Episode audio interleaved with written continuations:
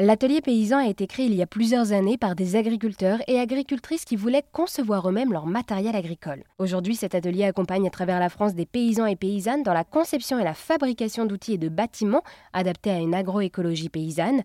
L'agroécologie, pour vous faire comprendre, favorise une agriculture qui s'appuie sur les savoir-faire, sur la nature et qui essaye surtout de se baser sur les cycles naturels. Hugo Persillet est animateur au sein de cette coopérative d'autoconstruction et il revient sur les grandes forces de l'atelier paysan. Sa grande force, c'est que, tout bêtement, ce sont des paysans et paysannes. Nous, on a en effet écrit un livre, on écrit un ensemble de contributions au débat public, mais euh, la spécificité, c'est qu'on n'est pas des chercheurs, on n'est pas des universitaires, nous sommes des paysans et paysannes qui, euh, tous les jours, euh, nous levons le matin pour aller tenir nos fermes. On parle du concret. On est en contact avec les voisins qui, eux, sont encore coincés dans des logiques plus conventionnelles et, industrielles.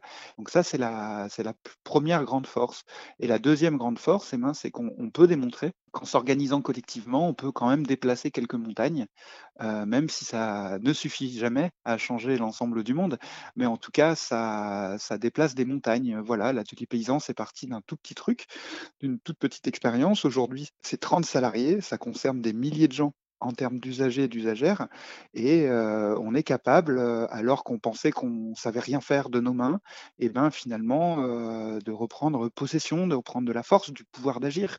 Nous, on le voit tous les jours sur nos stages.